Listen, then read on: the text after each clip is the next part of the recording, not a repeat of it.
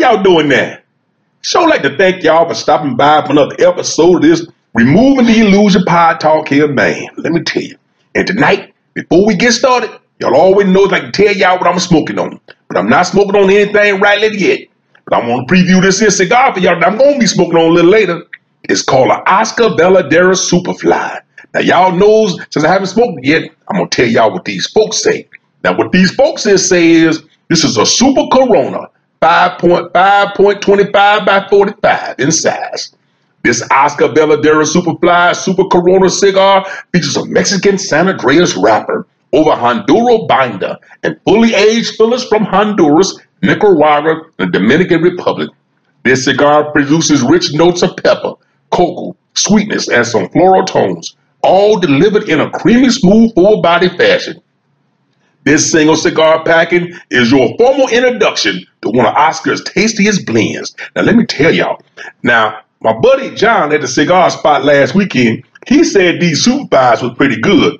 Now, when I looked at it, I was going to buy one, but I think I kind of had second thought because I thought it looked too pimped out. You know what I mean? Because I know a lot of times, you know, some of these uh, superstars and, and actors, you know, they get their own basketball players, they get their own cigar. Like I saw one Ray Lewis cigar, and I heard that Ray Lewis cigar ain't worth a hill of beans. It can't tackle nobody. It make it knock somebody down from having a headache, because it's so bad. That's just what I heard. You know, not the facts. But I seen this Superfly and I picked it up anyway. And I said, well, I'll smoke it throughout the week when Thursday come, when I get ready to, you know, get ready to have a good stick. So I'm looking at it right here in my hand, and I thought that this Superfly just came to me. It came to me like a vision out the sky. It said the perfect pie talk to do, right, will feature this Superfly because it fits it. The pod talk I'm to bring y'all tonight is on janky people. And also, some of them, peep, them pimp preachers, you know, them super fly preachers in the pulpit. And I got to thinking, I said, you know what? When I was up there in the mountains of California, I wrote another story. The story that I wrote was called Janky Jones. Now, let me tell y'all, when I was up there in the mountains of California, I had plenty of times on my hands to do a whole heap of things. So I started writing. Now, y'all heard one of my Southern Style stories, the story I did on Mary. This one here is called Janky Jones. Now, Janky Jones is another true story now. I got to tell y'all, the names has been changed to protect the stupid and the ignorant. I'm just saying, stating it, you know what I mean? But you know what? The Superfly bitch is just perfect. After I bring y'all the story that I wrote on Janky Jones, right? I'm to be letting y'all listen to this recording because you're talking about janky people now. Now, y'all know what janky means. Janky is a term that we had down there in Louisiana for people who's always cutting it and conniving. Always up to no good. You can't trust them for nothing. They're always trying to get a coin out your pocket. Them janky people. They're always telling a lie about something. They always put themselves up to look good. Them janky people. Let me tell you something. This story here again, a true story called Janky Jones. And then at the end, at the end of the story, right? I'm gonna let y'all listen to this little thing I record on this preacher. Now, this preacher here, you talking about janky, he is the jankiest of the janky, and we gonna talk about it. So right now, I'm gonna shut up. I'm gonna let y'all get off into one of my Southern Star stories called Janky Jones. Then, then I'm gonna bring y'all that, that recording on that preacher. Then we're gonna talk about some things, all right? Because it all's in the same line. Superfly cigar, my story, Janky Jones, and the jankiest preacher of them all. Y'all hear his message. Sure won't make you mad, or it just make you tired a little more. All right, now I'll catch y'all on the flip side of the story. Gotta go back to Louisiana, y'all.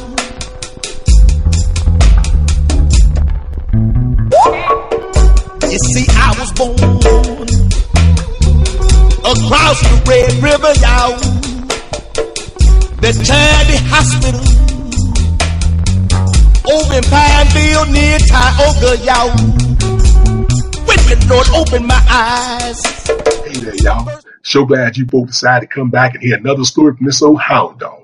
And before we get into this here good old Southern Side story, I want to tell y'all, I just like to say, if y'all enjoy these little stories I'll be bringing, then please consider visiting the website and contributing a dollar so to this hip hop blog. Because advertisers out here avoiding me like I was OJ Simpson's best friend or something. And even if you don't want to contribute, I don't mind.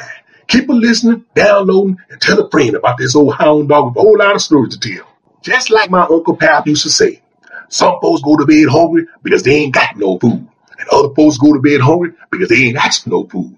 So Mr. Martin just asking. Now that got done harassing y'all like a seagull on the beach, now let's go on and get off to this here story before it gets cold, like warm grits on the stove. One of the most common denominator when dealing with folks is money. And the most common of words there is, is the word need. Put money and need together, and you get the words, a sucker is born. That's a quote by Reverend Oswald Two Chains Wilborn Walker himself. And that's just what Janky Jones thought about folks. If there was a hustle to be run on folks to take money out their pockets and supply his own needs, then in Janky view, what's wrong with that?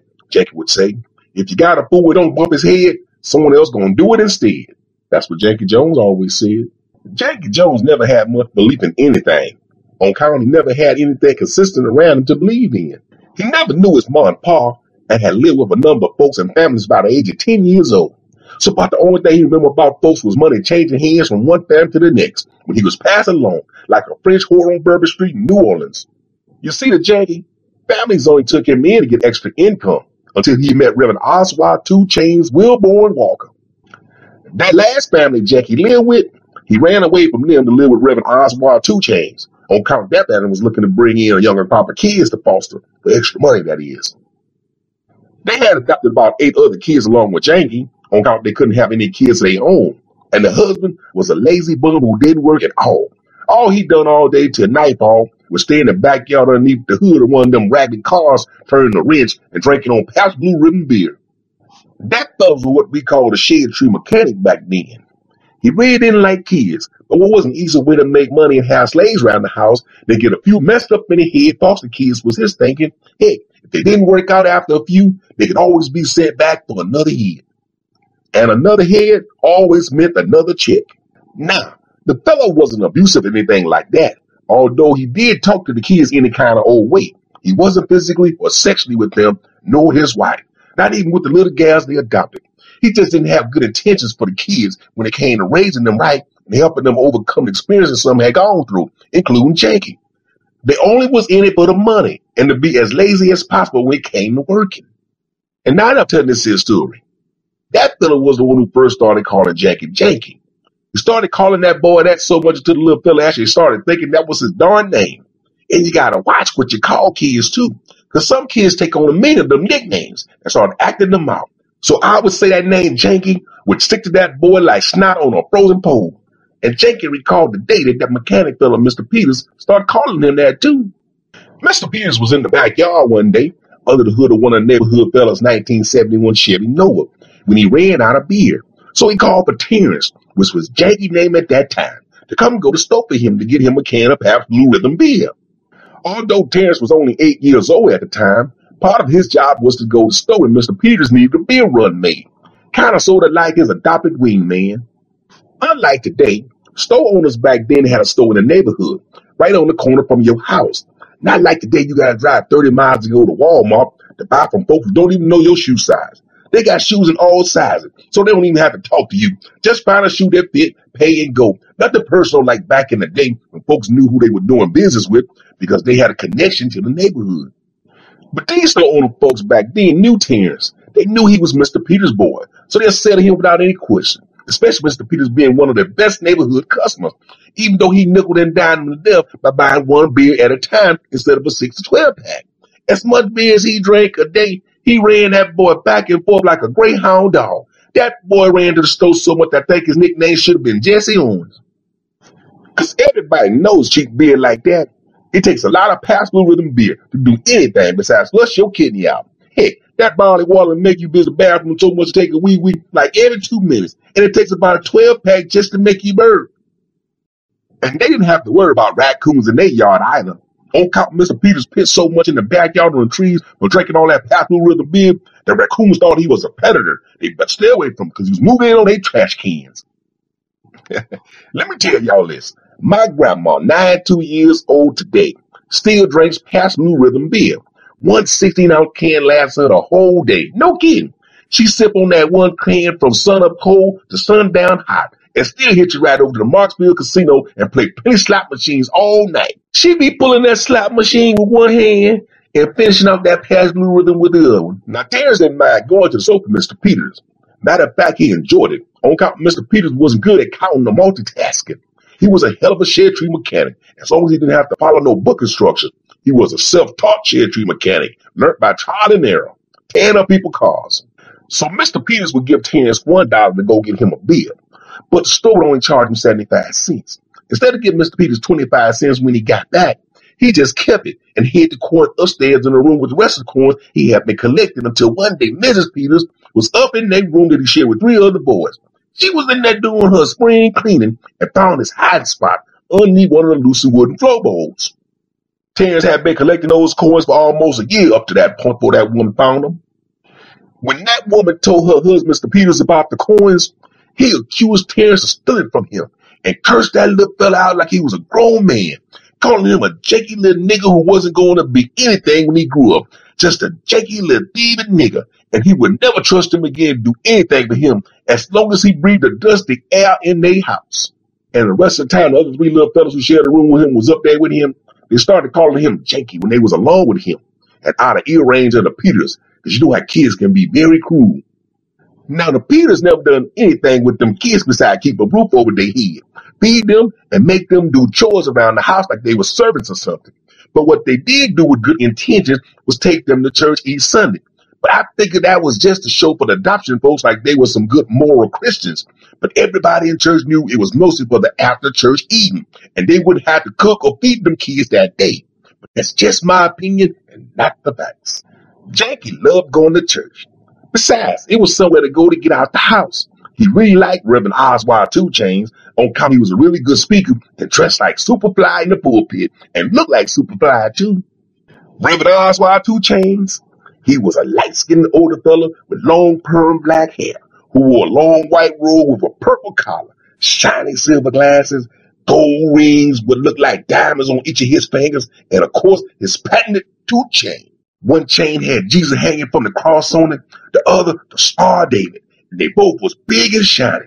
When the sun came through the stained glass windows just right and hit those two chains, it was like the Almighty himself had came through and joined the service and started clapping. And that fella could bring the word too. He would have women running through the church shouting, falling on the floor, shaking like they was epilepsy or something. Even Miss Peters falling out, catching the Holy Ghost, and speaking in tongues although no one seemed to be able to interpret what she was saying. But I reckon that was a conversation between her and the big guy. What Janky especially was observing to was how folks in the congregation would reach deep in their pockets and give their money to Reverend Oswald Two Chains without even questioning what the giving was for. And that was Janky's favorite part of church when Reverend Oswald Two Chains read Malachi 3.10. The music would start out slow when Reverend Oswald Two Chains opened his mouth to say, bring the full tithe into the storehouse, that there may be food in my house. Then the music start picking up pace when he say, and thereby put me to the test, says the Lord of hosts. The music increase even more when he say, if I would not open the windows of heaven for you and pour down for you a blessing until there is no more need. After he say no more need, that music in church band would erupt in the foot stuffing music like they would a country and western hold down doing the cotton eye joe. Folks would be running up to the front to throw their money in them gold round money pans on the front table while Reverend Oswald Two Chains stood up there with his hands spread out like he was Jesus himself hanging on the cross. Janky couldn't believe it. All the power this man had to have folks give him money and him not giving anything back to them but fancy talk out of a book where the words are already written down for him to follow and say back to them. And if someone asked him a question, he didn't need to know the answer. Just read it out the book. Tell him to do what the book say. Couldn't get no easier than that to Janky. And he was only eight years old at that time. Another habit Mr. Peters had was playing the three-digit street numbers. This here was way before the lottery on TV. Y'all may not recall, but state governments sold folks a shovel or dookie dookie to get them state lottery bills passed talking about the money would help public schools. And the public schools been closing down fast over the years. Then Miss Jenny Pearl's sagging tits been falling. And back in the day, that woman had some big firm tits too. Looked like two baby midgets sitting up there on her chest. And just in case my wife listens to this episode, honey, that's just what I heard and not my facts. And to this day, ask a state government official where the lottery money goes. And they'll have about as much idea as where all that money went they took out them banks in the middle of the night during that first wave of Iraqi invasion. Now, folks forgot about that too, right? But you know me, never miss an opportunity to make a political point, or in this case, a little conspiracy theory. Now, a little bit on how the street numbers went.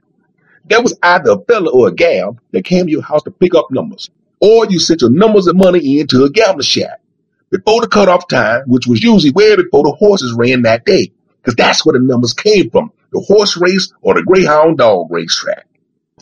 So this one particular evening, Mr. Peters was in the backyard underneath one of those broken down cars trying to fix it when the number man came by and no one answered the front door. The number man had gone around to the back of the house to the backyard looking for him, but claims he didn't see him.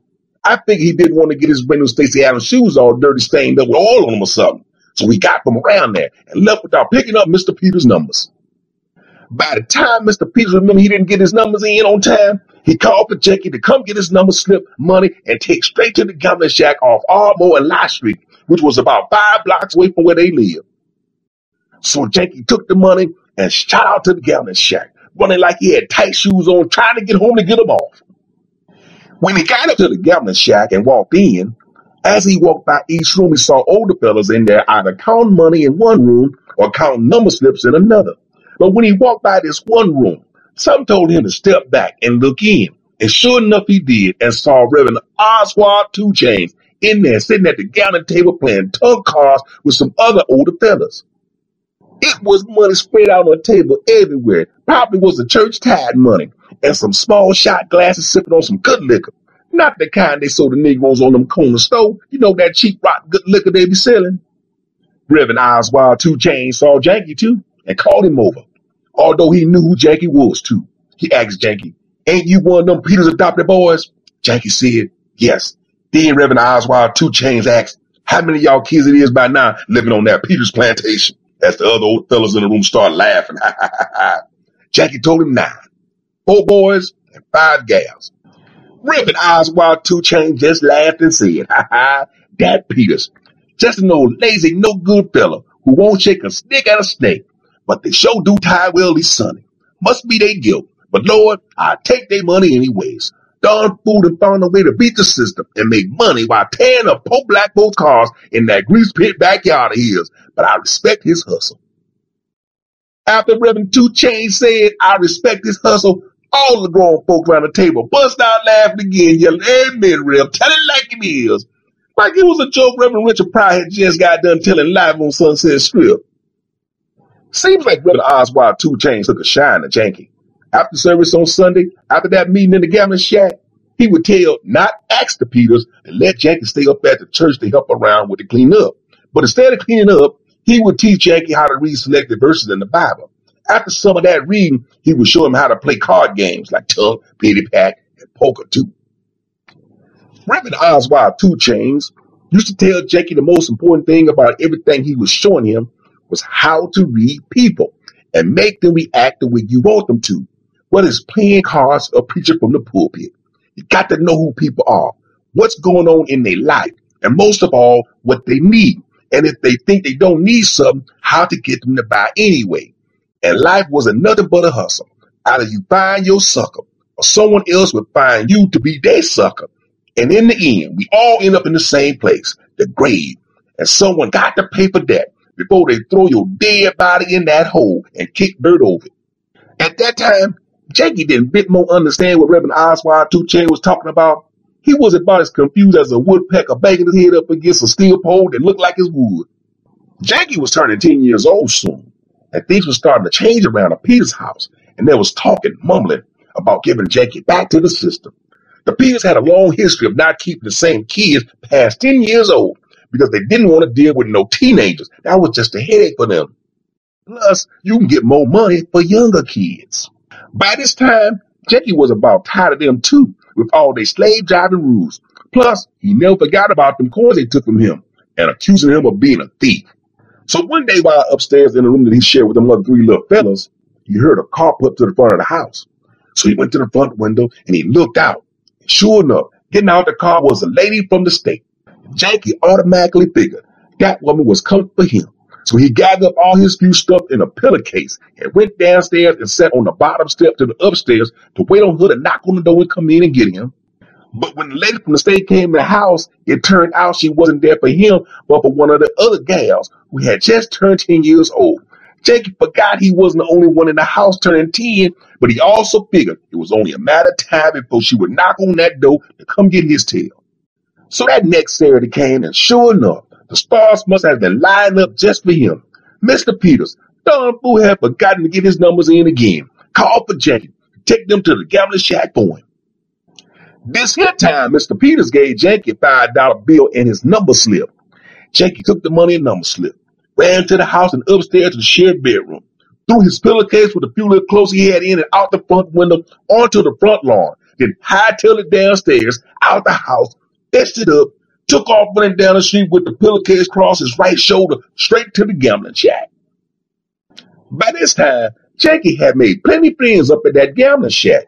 Matter of fact, them old fellas up there took a special shine to him because they knew what his home situation was, and they could see he was a good little fella who had been getting screwed around by the system and the Peters. He was smart and observant. He just needed the right mentor, they figured. And it also didn't hurt him by having Reverend Oswald Two Chains take a shine to him either. So Janky gets up to the gambling shack. Go in like he normally do and turn in Mr. Peters' numbers. When he turned to leave, he heard a voice call out to him. It was Reverend Oswald Two Chains in the room playing cards with his fellas. Reverend Oswald Two Chains asked Janky, where was he going with that pillowcase on his shoulder? He told Reverend Oswald Two Chains he was running away. He was 10 years old now, and the appeals don't want him anymore, and he is not going back to no adoption home or another foster home in his life. Reverend Oswald Two Chains just laughed and said to the other fellas, Didn't I tell y'all this here was coming? Then he told him he knew the Peters like the royal flush. He threw down on the table on them fellows he was gambling with.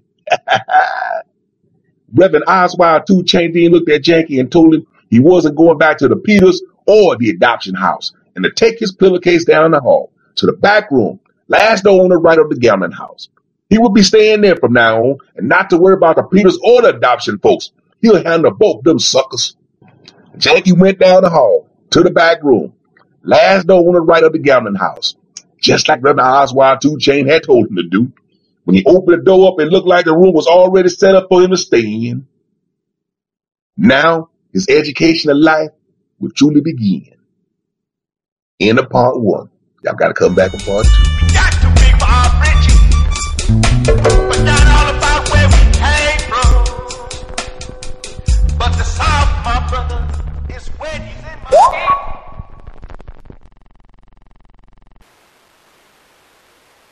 and he blessed him and he said so he is pronouncing he's not talking about what he will do or what he shall do he is pronouncing that abram be blessed now listen very carefully we see abraham being established in god's plan and purpose he went out to battle against the kings who had taken his brother's son lot captive and he defeated the kings and of course, in that day, whoever won the battle got the spoils of the battle. And so he won the great spoils. And as he returned from the battle front, Abram met Melchizedek, king of Salem, the priest of the Most High God. And when he met Melchizedek, he took the tithe of the spoils, he gave it to the high priest, and at the same time, simultaneously, Melchizedek conferred upon Abraham the blessing and pronounced Abraham the blessed one, possessor of heaven and earth. Now remember, the Lord had only promised to bless Abraham when he was called in Genesis chapter 12. He had the promise of being blessed. You and I have on our laps 66 books of promise. Now, ladies and gentlemen, I'm glad you got the promise. I'm glad Abraham got the promise, but I want to be established in that promise. And what we see in Genesis 14, we see that God now pronounces Abraham blessed. When? When did he pronounce him blessed? When he paid his tithes.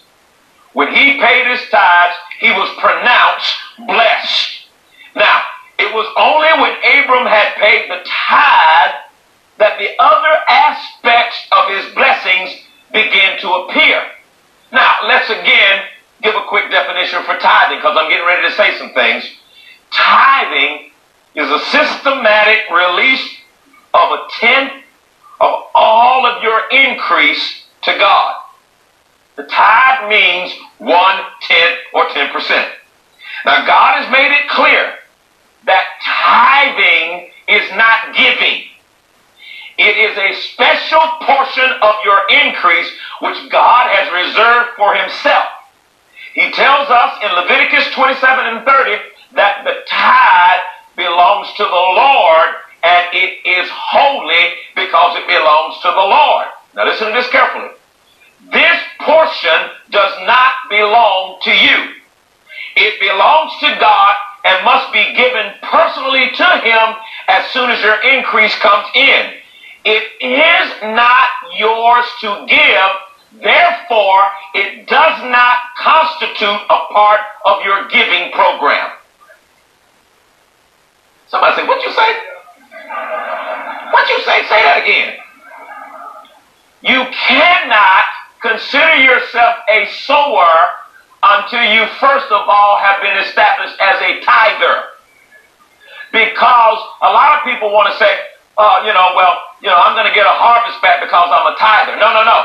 Tithing is not a part of your giving program. Tithing is a part of your blessing program. You see, you get a person that turns the light switch on and off, on and off. If he's going to get lights when he turns it on, it's because the power bill has been paid. So likewise, if you want to activate the promises that have been given to you, and if you want to be established in the promises of God, you got to pay the power bill. And tithing is returning to God what already belongs to Him.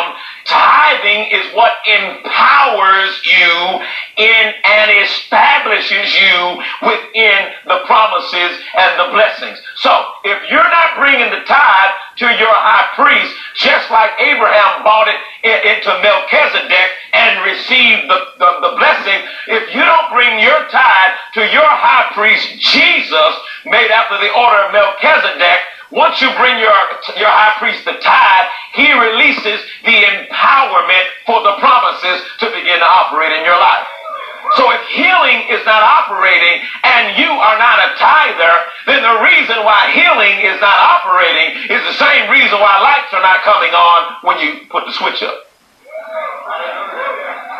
The power bill hadn't been paid. Well, I just don't know about that. Well, I'm to tell you something. You can you can have all the promises memorized. You can confess all the promises. You can shout about all the promises. But let me guarantee you this one thing.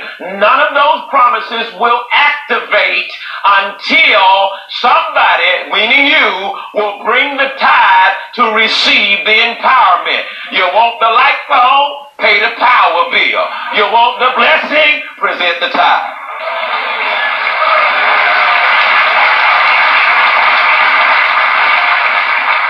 Well, you know, I, I, hear what you're saying, but get your butt out the way and pay the power bill.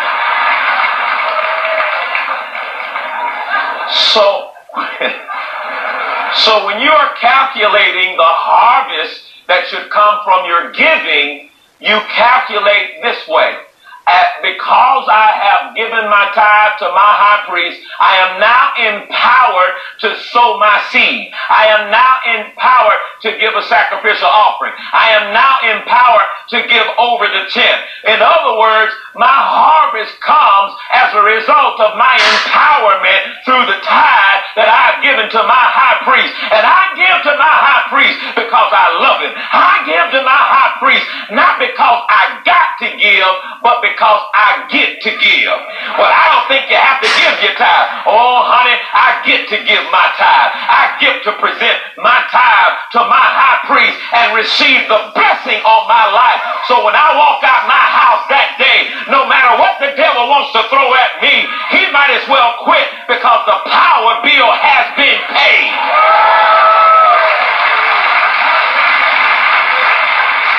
So the practice of tithing had existed before the law was given to Moses. Jacob practiced it, and God told Jacob that he would be blessed, but then Jacob didn't get established in that blessing until he made a vow to tithe at Bethel. Go to uh, Genesis chapter 28. Somebody shout, I believe. Amen. Amen. Genesis chapter 28, verse 18. Look at verse 18. He says, And Jacob rose up early in the morning. That, that's a Hebrew phrase for a new beginning. And he took the stone that he had put for his pillows and set it up for the pillar and poured oil upon the top of it. And he called the name of that place Bethel. But the name of the city was called Luz at first.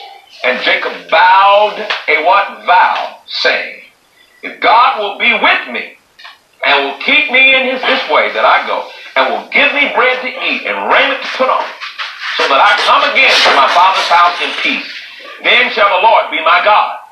And this stone which I have set forth for a pillar shall be God's house, and all that thou shalt give me, I will surely give the tenth unto thee. Now the Amplified says this, and this stone which I have set up as a pillar, monument, shall be God's house, a sacred place to me, and all and of all the increase of possession that you give me, I will give the tenth to you.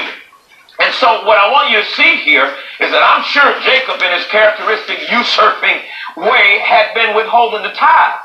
But when he made a vow to be serious about this, God took him and planted him in his blessing when he made the vow.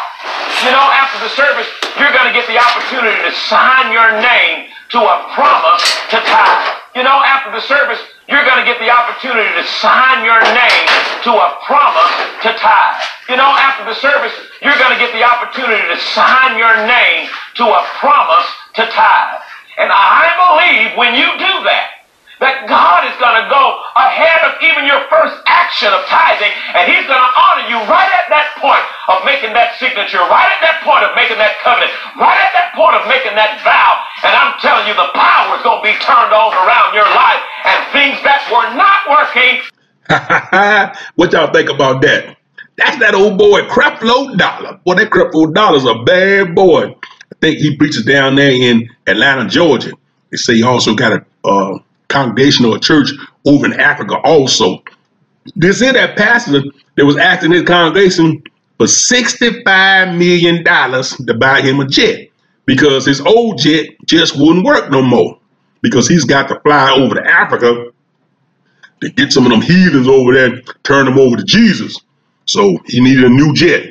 Now, at first, when I first heard that story about old Creflo Dollar, don't want to call him Janky Creflo Dollar. I'm just stating but I first heard the story about him, I said that fool must be crazy. People ain't gonna raise no $65 million to get him no jet. Sure enough, they did. They sure enough, them folks raised $65 million to buy Mr. Creflo Dollar a jet. So because he can't fly coach, he's got to, and he can't fly around other folks. He's got to fly private. So now he goes over to Africa to turn them heathens to Jesus. Now, Creflo Dollar also, he also wanted to buy uh, Madison Square Garden also, but they wouldn't sell to him because they did. He did a couple shows up there at Madison Square Garden, and he packed that place out. So he wanted to buy because it was up for sale. He wanted to buy, but they wouldn't sell it. Now, he, now that fool know they ain't gonna sell no Madison Square Garden to no black man. Now you may you may have a little money, but you ain't got that much money. See, sometimes it ain't about money. Sometimes it's about principle. And the principle is ain't no black man gonna gonna own Madison Square Garden unless all the rest and ate up the foundation and the thing about to fall down. That's the only way they gonna sell it to us black folks, especially you, Creflo Dollar. But see, I don't think Creflo Dollar needed. It. It's Creflo Dollar. His I think it's I think his church is called World Changers. I think over in Atlanta, Georgia. They say he got a congregation like 15, 20,000. He got a big congregation over there. And I was first introduced to the Creflo Dollar a couple years ago, uh, probably around about 2008 or 2009. That's the time when I was trying to get myself together. And you know, a lot of times try to get yourself together, you kind of turn to religion a little bit because as a foundation, as a little boy from Louisiana, that's your foundation. Your foundation is religion. So you kind of turn back to that, right? And I got introduced to Creflo Dollar.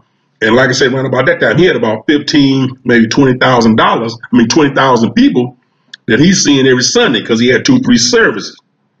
Matter of fact, my cousin Red Boy, who was very, you know, very religious, Red Boy went to Creflo Dollar Church, and he said it was spectacular. All them people.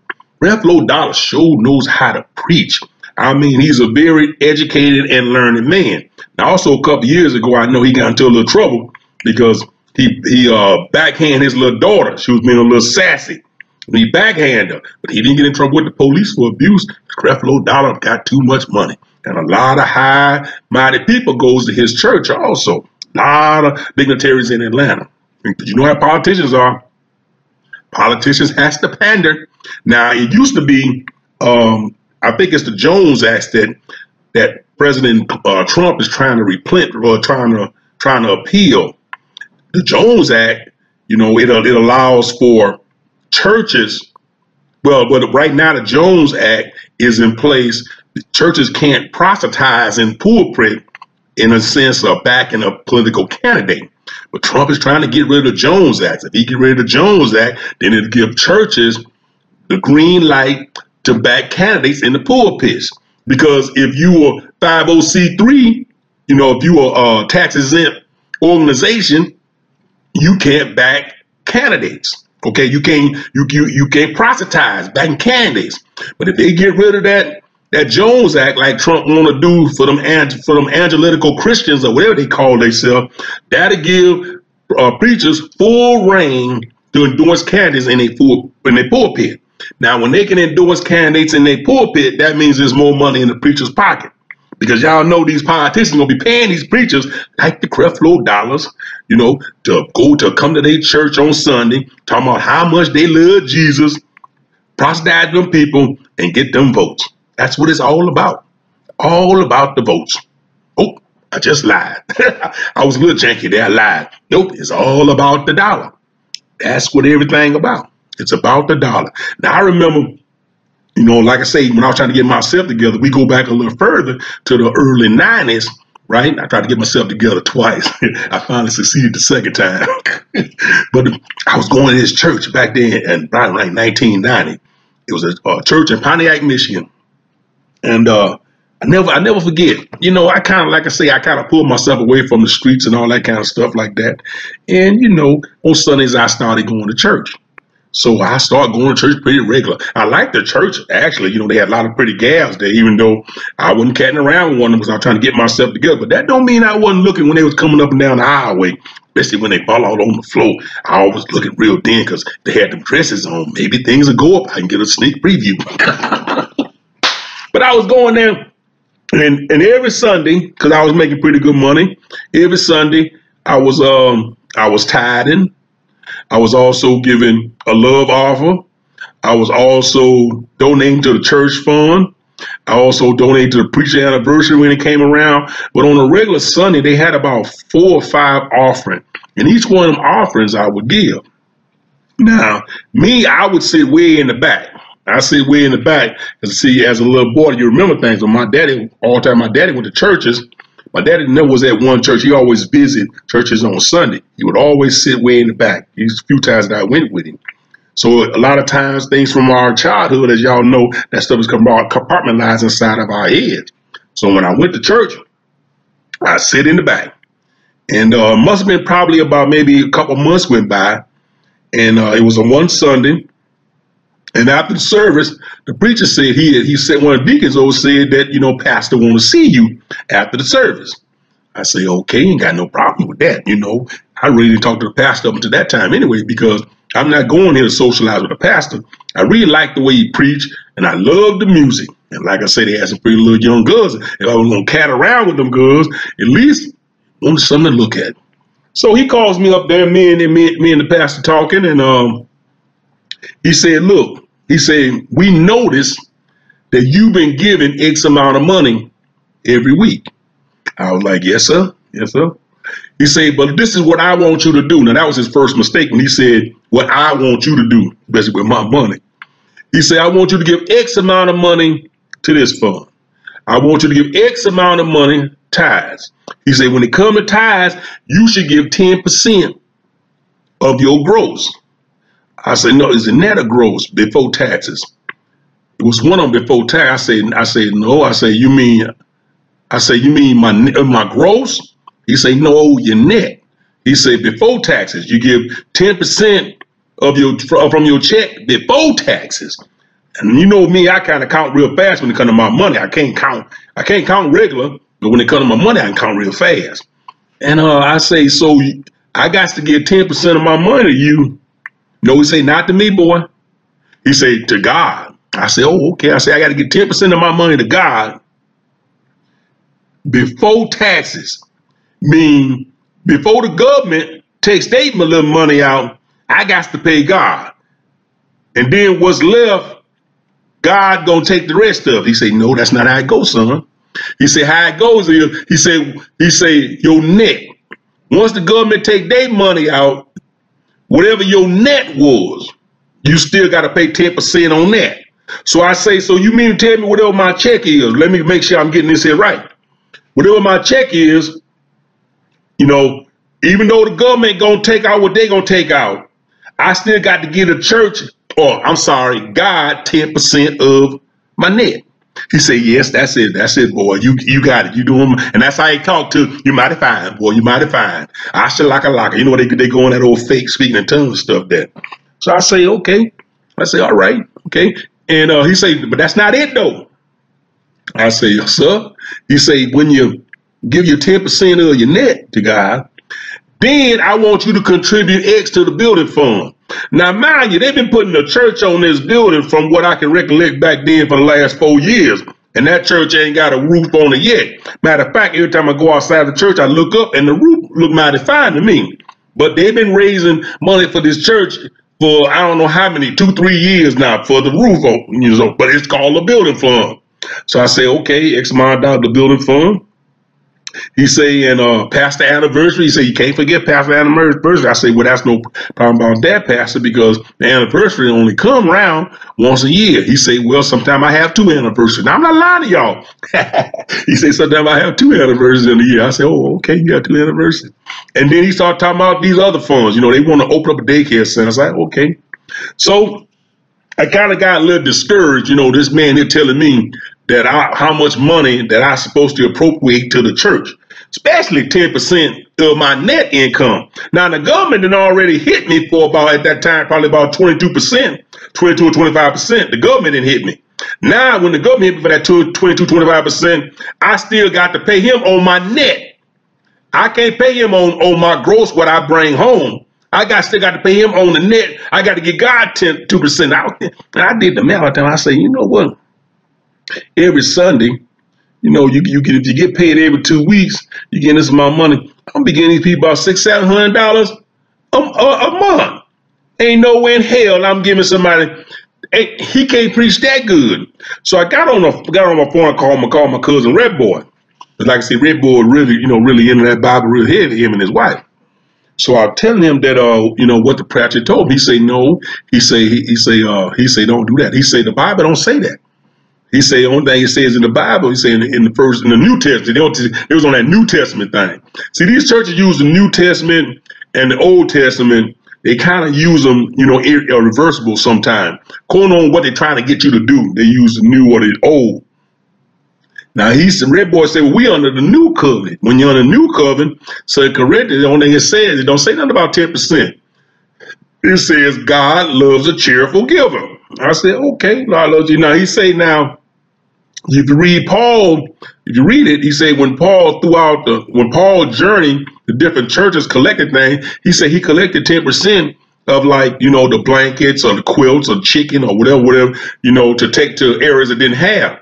So he was collecting just material things. He said, but there was nothing in the in the New Testament which says that you had to get 10% of your earnings. Now, if you go back to the Old Testament in uh, Micaiah, the last book of the Old Testament, it, it talks about bringing your money to the storehouse and God would rain down all that kind of stuff like that, right? So I say, okay, all right. So God don't say that in New Testament. We're in a new covenant, right? You know, I, he said, yeah. So I went back to church that next Sunday and I, I said, uh, excuse me, pastor, you know, after service, I talked to him. I say, I'm not going to be giving you my money. I say, now, I always give and always been a cheerful giver. Matter of fact, sometimes I would give a little more. I have no problem with that because at the time, you know, I was doing pretty good in my job and I had a little, you know, I had a little real estate. You know, I, at least I had that one house at the time. Matter of fact, I bought that house from, uh, I flipped that house. I bought no, I bought. I was going to buy another house, and I was going to buy the other house from his son because his son was a deacon. The preacher's son was a deacon. He was in real estate, so I didn't know they were trying to prime me to buy a house from his son. I almost did it. I'm glad I didn't. The son turned to be more janky than he was. So I told the pastor, I said, you know, I, you know, I, I say I read, I read the Bible. I say, especially the New Testament, and it says that God loves a cheerful giver. I can't see nowhere in there where it talks about giving anybody 10% on your earnings. He said, where's in that, boy? He said, you got to go back and read the whole Bible. He said, you go back to Micaiah, and if you go back to Abraham, when Abraham met Melchizedek, he gave Melchizedek 10% of the storm. Now, it's the same thing that, that um, pretty much the same thing that Creflo Dollar is hitting his folks over the head with. Pretty much the same identical thing. You know, uh, Abraham met Melchizedek. Mel, he gave Melchizedek 10% of the spoils and all that stuff like that. They run all them scriptures down on you. But then you can ask them another question and they tell you that we don't live, we're not under the old law no more. We're under the new law. The new law is the New Testament.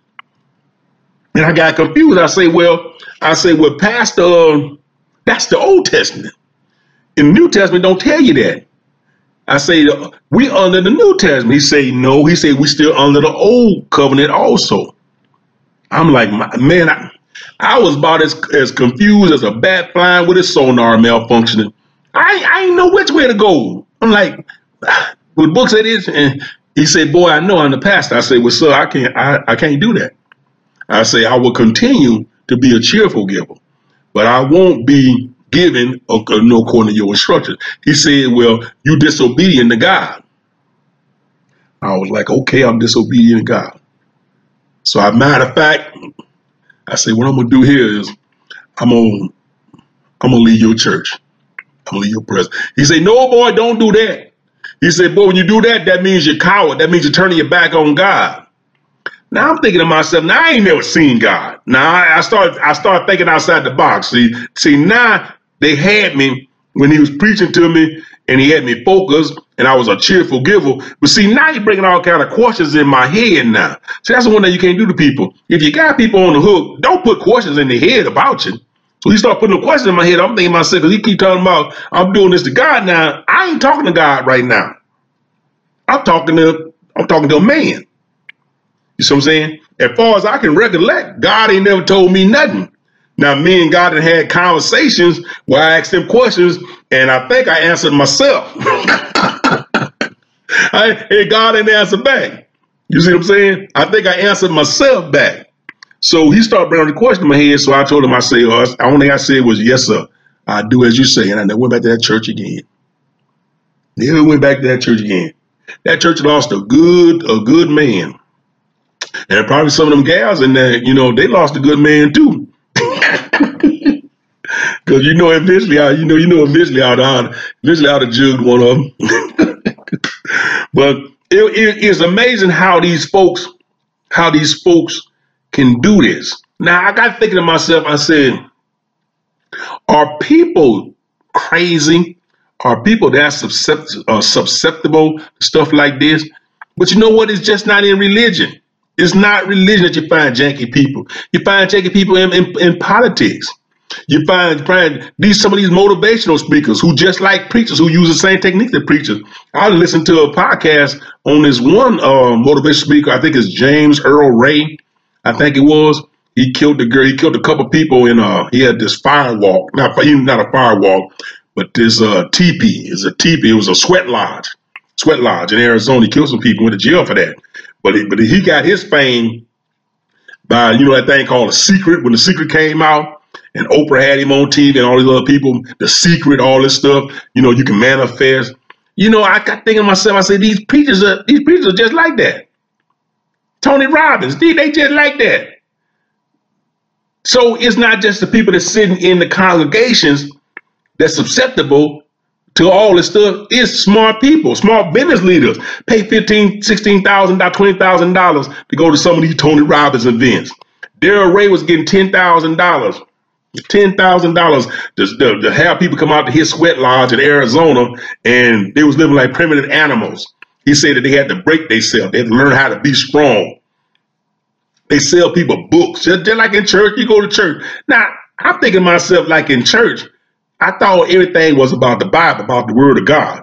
But why is everybody selling all these other books, right? That take excerpts out of the Bible and write their own personal story, story on it and sell it to you. That's janky too. If the Bible is all you need, why we got all these other books? Like I see some of that old boy T.D. Jakes, them, they be having their books too.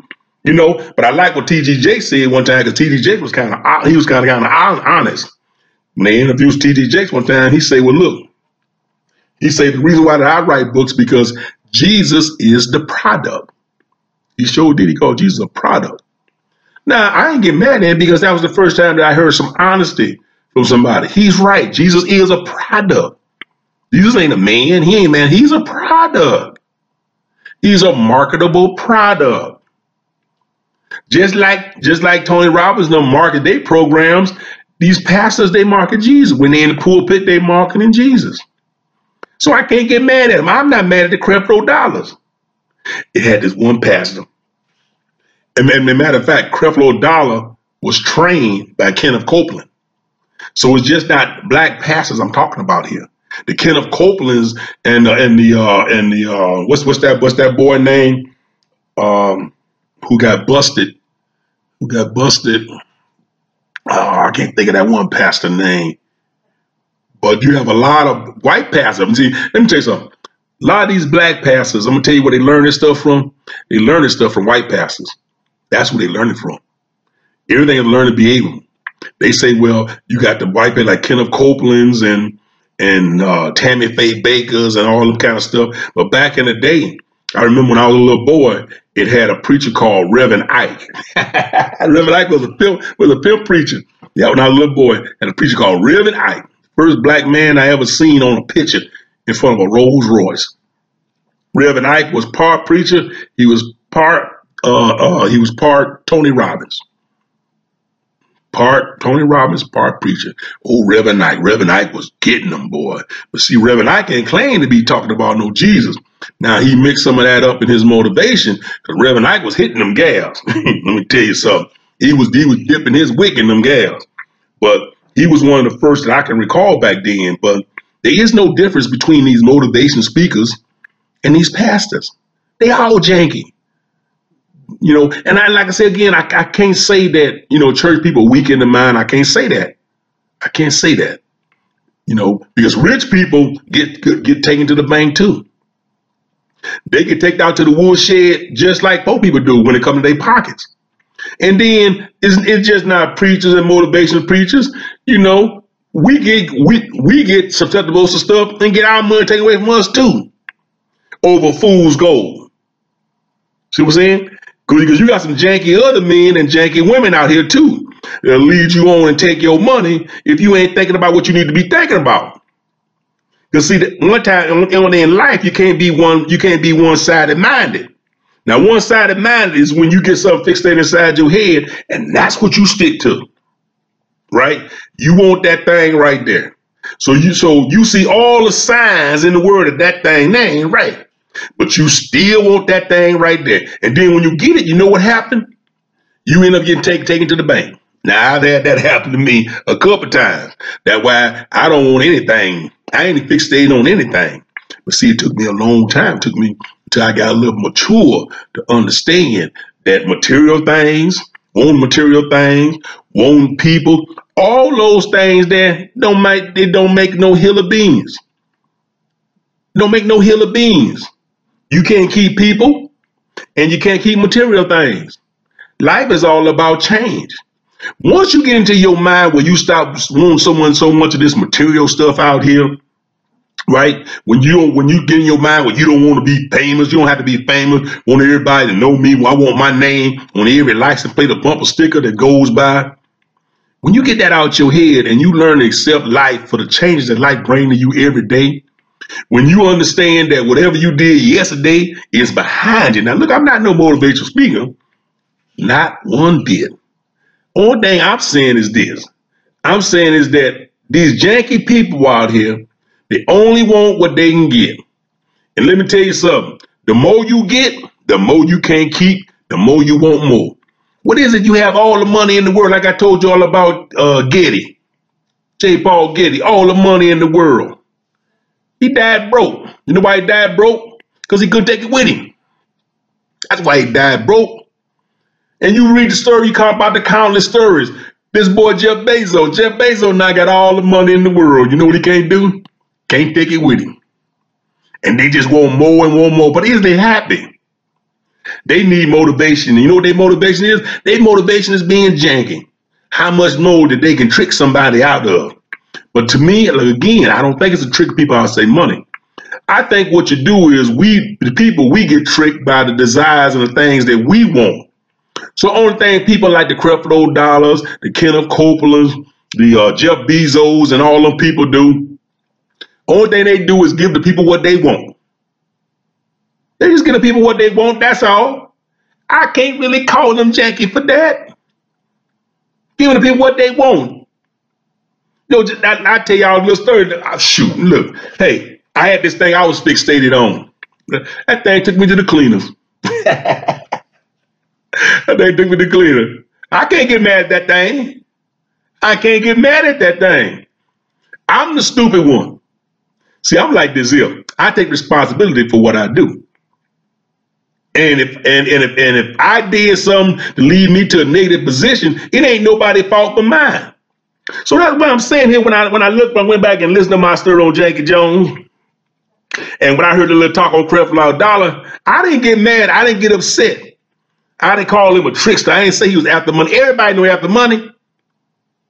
But people still sit there every Sunday. People still spend $65 million buy him an airplane. People still doing so you can't you can't call that man uh janky, but he is janky.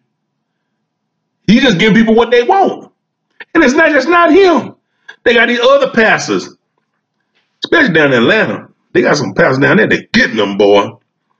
But you got Rick Warren, you got Rick Warren in Arizona, he got a whole compound.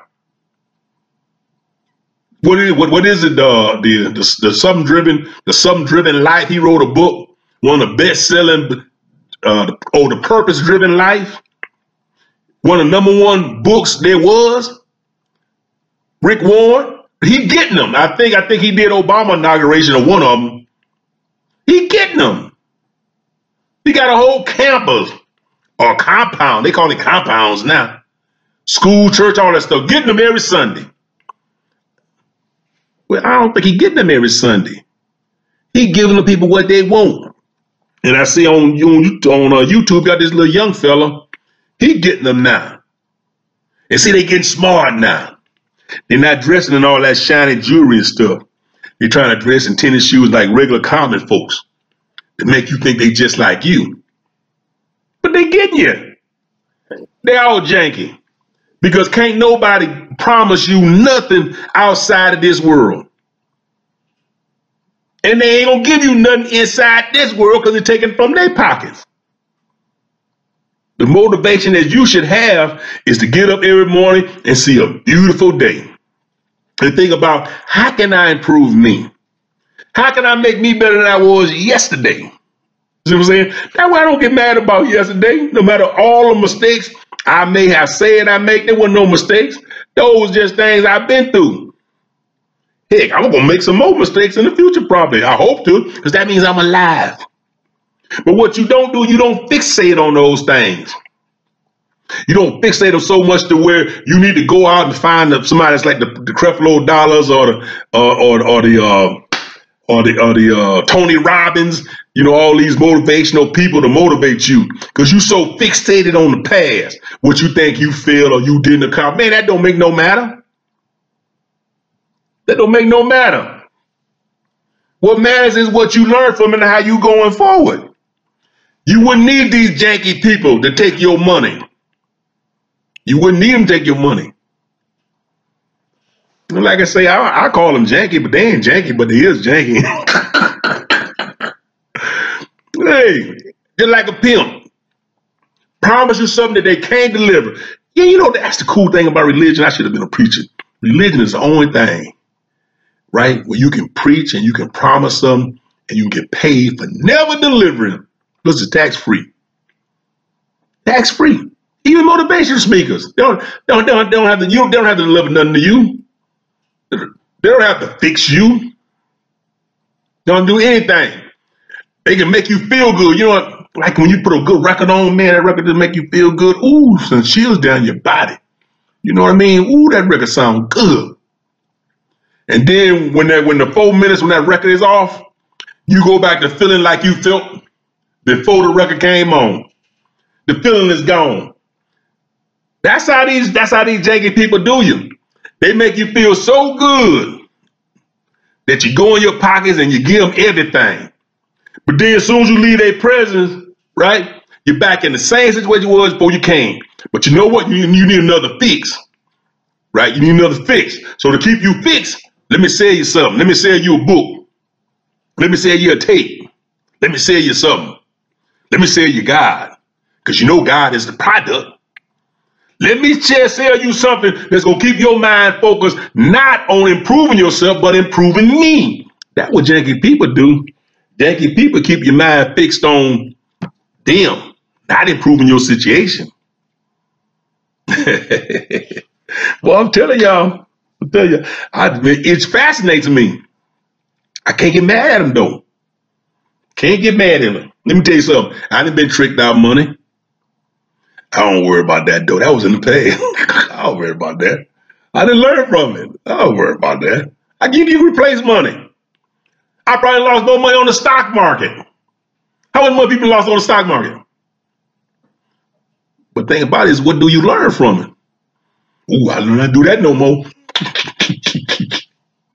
I not do that no more. It don't. It don't. But I understand. I understand everybody ain't got the capa- got the capacity to compartmentalize. I understand that people hang on to just too much stuff. You know, like this one young man over the weekend. It just sads me. All opportunity that he has in the world. He's so fixated on what his dad didn't do. We just smoke weed all the time. We only make you more depressed. Mother just giving me everything, trying her best to save her baby. But you know what? That's the problem right there. She gave him too much. Kick his little tail out, make him fly. Let him back in the house three, four times. He was screwed. I don't even want to smoke weed. But use that emotion on his mind about, oh, my dad. Your mom gave you everything growing up. Your dad wasn't there. But you know what? Think about this. If your dad would have been there, it probably would have been worse. You probably would have had it worse. Because they wasn't getting along.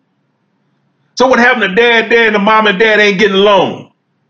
But the mama still provided provided for you way better than probably if the dad was there because he wasn't no good.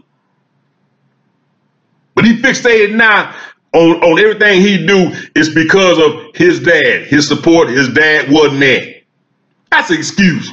That's a marijuana excuse. That's all I look at that as.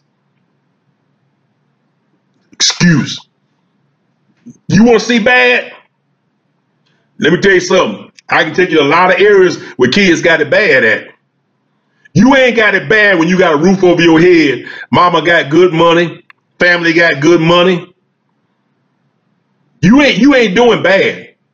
Now you got a low you, you got a low count Jackie daddy, but he ain't been there. He ain't been there. You that or, or you that you, are you that blind? You know what An old man told me one time? He said, "Look, boy," he said, "I'm gonna tell you how folks is. Folks will have five one dollar bills in their hand, and one of them one dollar bills blow out their hand. He said they'll drop them four dollars to go chase that one dollar in the wind. Ain't that something? Like when I was a little fella back down in uh, uh, um, in, in Pontiac when when me, Vince Damon, Harold, Geese, Willie Maven, when we used to go uh, uh, Boom Boom, we used to go to Pike Street Store. I told y'all, we we go in there as a group. Now that man, he know we's gonna steal, right? So we be doing always split up. He can't watch all of us, right? He, he can't watch all of us. You know, but he got the mirrors. He's he good at watching the mirrors. Now he know we done stole something, but he know if he go after one of us, go after one of us who stole something, that means the others gonna rob the stole blind. You got all this stuff in there, but you gonna rob some somebody who took one thing. And that's, that, that, that's why I look at I look at this young fella. Like I say, daddy, his daddy's just so janky. And he turned out he gonna be janky just like his daddy if he don't turn around, if he don't turn himself around. Because usually you become that which you hate. I've seen a lot of gals, I see a lot of gals who hate their mama. Oh, my mama ain't no good. She just janky. She lies, she still she she, she ain't no good. And they turn out just like their mama. A lot, lot, of times you turn out just like the folks that you hate. So I let look fella trying to tell him, man, you got everything, man. You got everything except for one thing. You got everything except for one thing, your daddy. And you know he janky, he ain't no good. But you got you got all this stuff. So you gonna throw all this stuff away because of one thing, your janky daddy. And, and, and, and for what? What can he do for you now? Put his arm around you and say, I love you, boy? Sometimes some, you're not gonna have everything you need in life, but you're gonna have the most important things in your in your in life. The most important things in life is is your life. That's the most important thing in life. The things that you that thing, thing that you can look at yourself and be proud of accomplishing. That's what you can do in life. When you got a mama that love you to death, sister that love you to death, and you focus on your janky daddy. Your no count janky daddy. You focus on your no count janky daddy. You will throw everything away over your low count janky daddy. Now I'm telling y'all, that it saddens me. Good young man, beautiful young man, smart young man, very highly intelligent at the prime of his life, only 19, 20 years old. He can do anything in the world. Now, one thing I do understand too is that when you're young, you, you go through these phases. And with time, you can heal. But see, the times are just so troubling these days with these young folks because they just got so much to distract them, so much more distracting than we had coming up. And I feel that I hope he don't end up into some troubles. You hang with the wrong people, you gets in trouble. When you sit around the hot smoking marijuana all day while your mama work, ain't doing nothing but giving her excuses, you know what's gonna happen? Something gonna happen. And I just hope nothing happened. The only thing I hope is that you, you gotta leave janky people alone, because janky people ain't no good for you. You can have your dad in your life, but he, if that fool ain't no good, he ain't no good for you. He janky. You don't want to be around janky people. You don't want to give janky people your money. You don't want to give janky people your time. You want to listen to janky people though. You listen to them and know and learn what not to do, who not to be around. It's amazing thing here, boy. I tell you. But let me tell y'all something. I think I took a little enough of y'all time. with my story. What y'all think about my story? Jackie Jones. Jackie Jones, something else, boy. And that was part one. I got a part two up. Maybe I'll play for y'all some other time. Also, that little talk I heard on Creflo Dollar. Creflo Dollar, something else, man. Like I said, y'all, boy, he, him, and a whole lot like him, white, black, whatever color, they all janky. Matter of fact, down in the Philippines, I saw a thing on YouTube. The Philippines, Philippines, that some preacher down there preaching Jesus. Remember, Jesus is the product now. Preaching Jesus down in the Philippines, them folks down there, ain't got no money. Now, how you go to Africa preaching about Jesus in Africa? The people ain't got no money. But what little they got, janky people will take it out of you. They'll take it out of you. And they'll leave a hole that needs to be filled the next week. And they'll take one little from you next week. Like I say, from the from the pastors to the to these some of these motivational speakers out here, all of them, they all janky. But I gotta admit, if they satisfy that feeling that, that feeling that hole that, that that you got, then so be it. Nothing wrong with them. Matter of fact, I wish I'd have became a preacher. Give me some of that money. Only thing I like about them preachers, especially these days, is these preachers out there messing with these little kids. See, the first thing it was the Catholics. That we heard heard about the Catholics. But see, they ain't just the Catholics. See, I've been seeing some things here. These preachers out here messing with these little kids. Ain't ain't ain't, ain't like it's just Jeffrey Epstein. A lot of janky stuff going on with these pastors and these kids. And you grown up, you grown folks, you grown folks, you parents, right? Y'all ain't watching y'all kids because because at least 80% of the people who attend church is women. Women. Women with kids. I would say about 90% women with kids attend church. And these predators are sitting in the pulpit. These janky predators are sitting in these pulpits. And they mess with these little kids.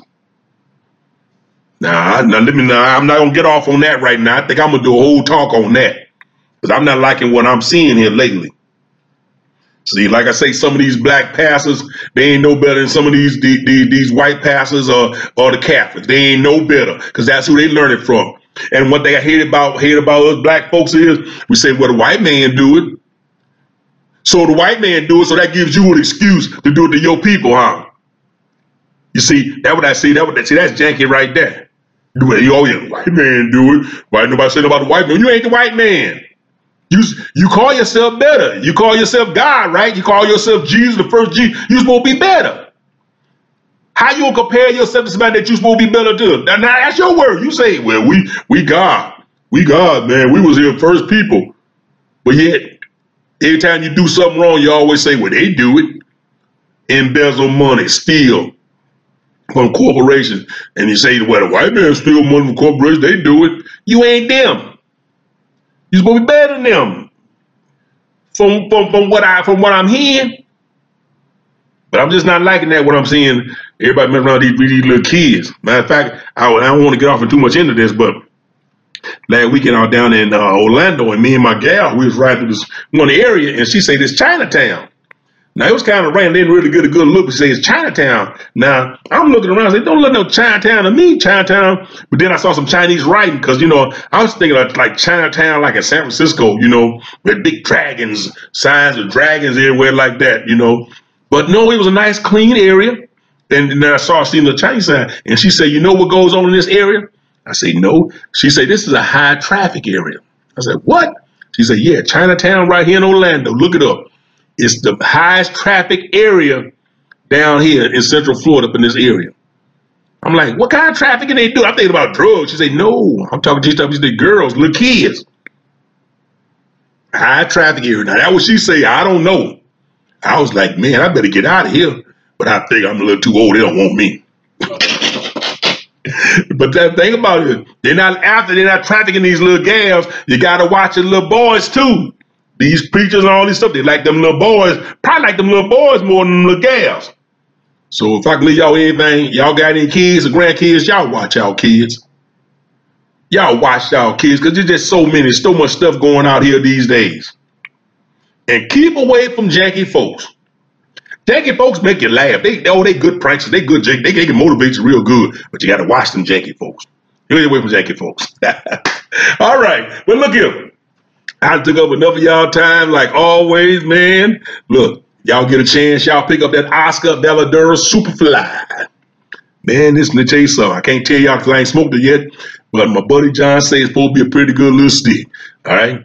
Now, and always when I leave y'all, I like to tell y'all in closing, y'all take care of everybody. But more importantly, y'all take care of yourself first. All right now.